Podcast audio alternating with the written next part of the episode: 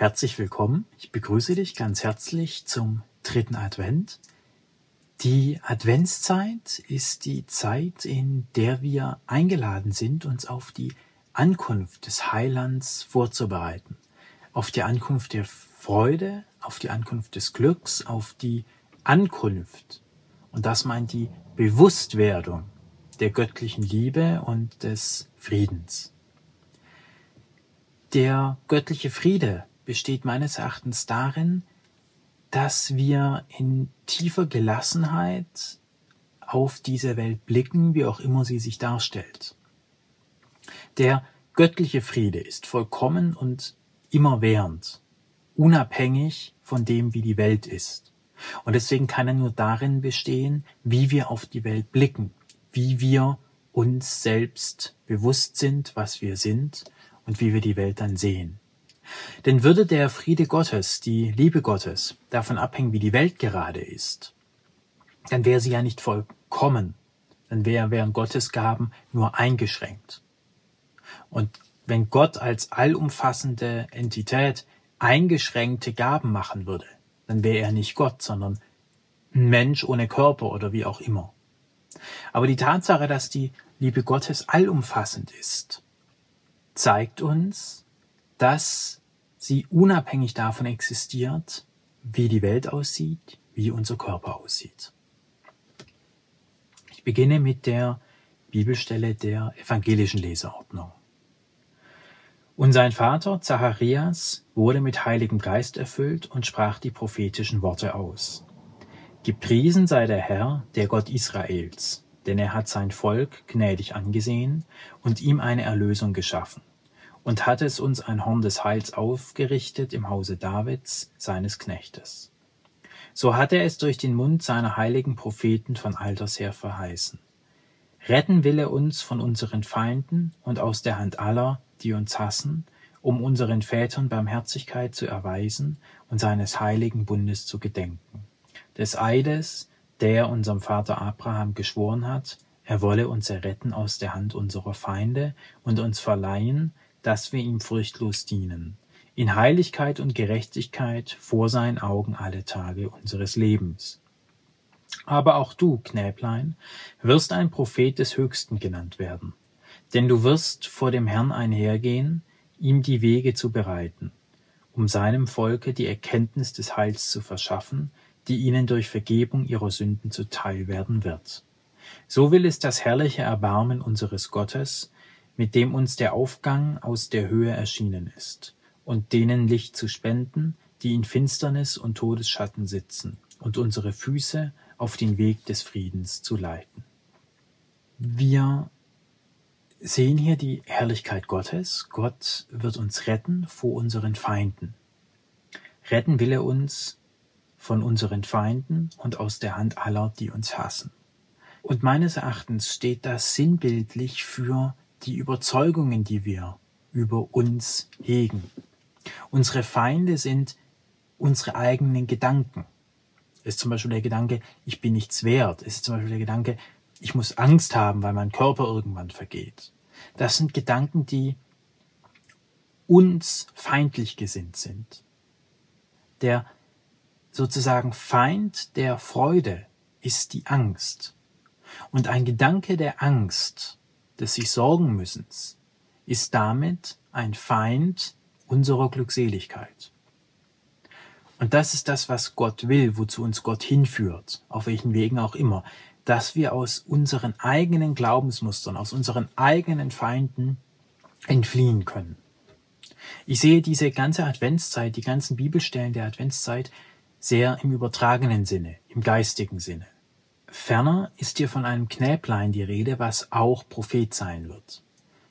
Und das meint, nicht nur die Großen, die Theologen, die Bedeutenden haben hier etwas Wertvolles zu sagen, zu verrichten. Jeder ist es. Jeder ist Prophet Gottes, Verkünder Gottes qua seiner Existenz.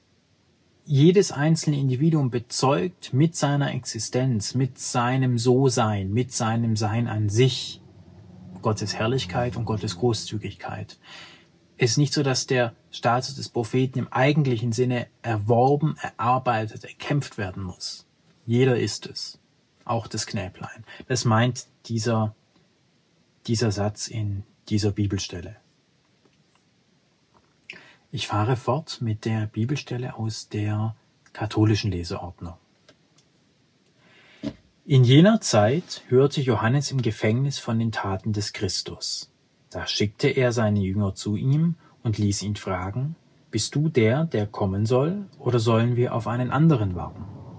Jesus antwortete ihnen, Geht und berichtet Johannes, was ihr hört und seht. Blinde sehen wieder und Lahme gehen, Aussätzige werden rein und Taube hören, Tote stehen auf und Armen wird das Evangelium verkündet. Selig ist, wer an mir keinen Anstoß nimmt. Als sie gegangen waren, begann Jesus zu der Menge über Johannes zu reden.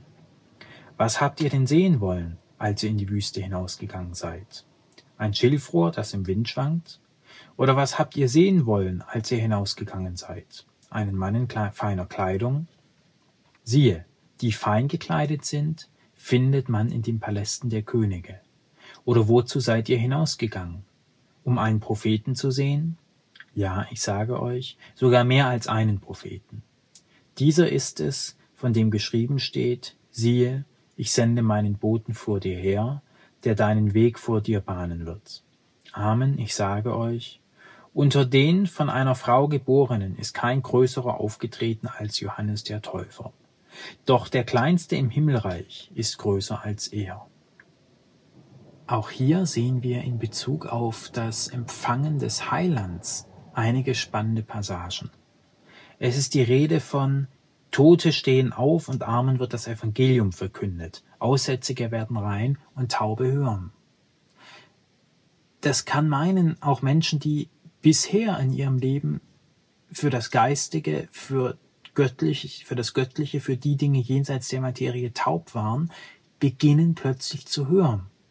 Diejenigen, die ihr ganzes Leben lang unter ihren Feinden, also unter ihren eigenen Gedanken, die ihre eigene Integrität in Frage stellen, wie beispielsweise ich bin schlecht, ich muss arbeiten, die, die darunter litten und die taub waren für die Meinung anderer, die taub waren für die Botschaft, dass jeder Mensch qua seiner Existenz einen Wert hat, die beginnen zu hören. Und das heißt auch, es ist nie zu spät.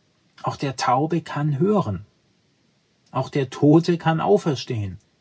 Auch der Auswegslose kann errettet werden oder der, der sich auswegslos fühlt.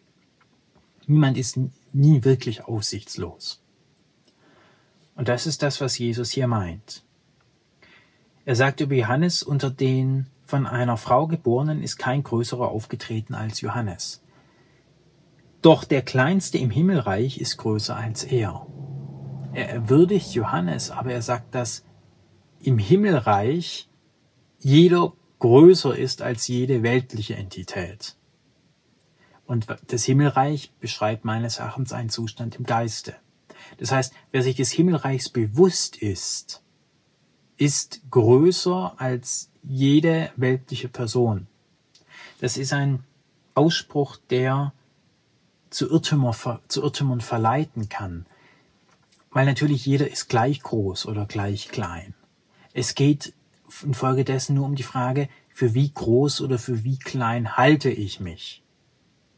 Und wir sehen in der Welt, dass sich manche für sehr, sehr klein halten, manche, die die schlechtesten Arbeitsbedingungen ertragen als Beispiel, manche, die die Einsamkeit ertragen, manche, die ertragen, dass sie weniger haben, weil sie sich schlecht fühlen, weil sie sagen, sie müssen, weil sie sich vielleicht schuldig fühlen, wie auch immer. Und dann gibt es in dieser Welt welche, die fühlen sich groß. Die fühlen sich wertvoll. Die sagen, ja, ich bin 300, 500, 800, 10.000 Euro die Stunde wert. Ich bin das. Ich bin wichtig. Mein Wort hat Gewicht. Das von einem Lkw-Fahrer nicht, aber meines als Politiker schon. Und das sind die, die, die graduellen Unterschiede von Größe und Kleinheit in der Welt. Aber natürlich sind im Anbetracht Gottes alle gleich groß und alle gleich klein. Und die im Himmelreich sind meines Erachtens diejenigen, die sich dieser Tatsache eben bewusst sind, die den Heiland empfangen haben, die sich ihrer, ihres Wertes, ihrer, ihrem natürlichen Anrecht auf Glück und auf Freude bewusst sind. Und die sind größer als jede weltliche Autorität. Sie sind sich auch bewusst, dass sie kein Körper sind. Sie haben einen, aber sie sind keiner. Und allein dadurch sind sie über alles Weltliche erhaben. Und das meint Jesus hiermit, doch der Kleinste im Himmelreich ist größer als er, als der Größte in der Welt.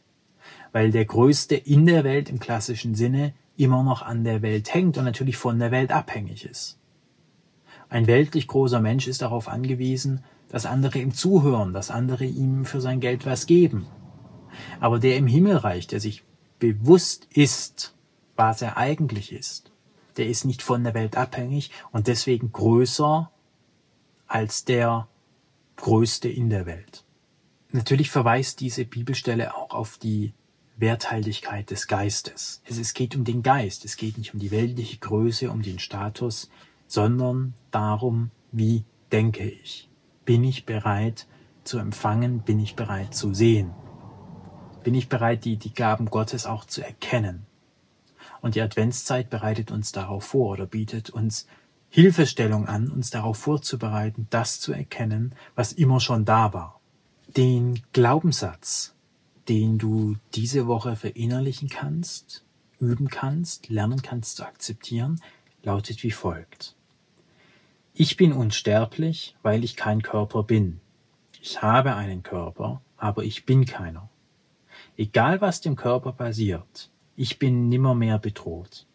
Der Tod des Körpers ist immer Erlösung und nichts ist, was ich fürchten muss. Das negiert den Körper nicht, das negiert diese Welt nicht. Aber es gibt uns den Trost und die Erlösung, dass die Welt nicht über uns herrscht. Nichts in der Welt, keine politische Meinung, kein Kontostand, keine Hautfarbe, gar nichts, auch der Tod nicht, kann etwas an unserem Anrecht auf Freude und Glück als Söhne Gottes ändern. Das ist die Botschaft. Natürlich hat der Mensch einen Körper, aber er ist nicht dieser. Und die Design des Menschen hört nicht auf, wenn der Körper aufhört. Das ist genauso wie, ich habe ein iPhone, aber ich bin kein iPhone. Und wenn das iPhone kaputt geht, dann gehe ich nicht kaputt, dann existiere ich trotzdem weiter. Vielleicht ein neues iPhone, wenn man an Reinkarnation glaubt, aber ich bin nicht bedroht, nur weil mein iPhone bedroht ist, kaputt geht, vergeht. Und genauso ist es mit dem Mensch und dem Körper. Der Mensch an sich ist nicht bedroht, nur weil der Körper vergeht. Das sei dir gesagt, wenn du vielleicht krank bist, wenn du gesundheitliche Probleme hast, wenn du Angst hast vor dem Tod. Es ist nichts Schlimmes. Und das, was dich auszeichnet, nämlich den Geist, das, was ewig ist, kann nicht durch das zu Ende gehen des Vergänglichen bedroht werden. Und wenn du diesen Glaubenssatz akzeptierst für dich im tiefen Inneren, bereitest du dem Heiland einen Weg, zu dir zu kommen, Du ermöglichst es, die Gaben Gottes zu empfangen und du entziehst jeglicher weltlichen Macht, jeglicher politischen Partei, jeglichen, jeglichen materiellen Gegenständen den Einfluss über dich. Das ist auch der Grund, warum diese Aussage historisch so gefährlich ist und auch viele auf den Scheiterhaufen oder ans Kreuz gebracht hat. Das ist mir schon klar. Aber dieser Glaubenssatz, dass man einen Körper hat, aber kein Körper ist, ist vielleicht der bedeutendste im menschlichen Leben überhaupt. Für viele auf jeden Fall. Ich möchte dich in der folgenden Minute der Stille dazu einladen, hierüber nachzudenken und diesen Glaubenssatz, diese Tatsache zuzulassen.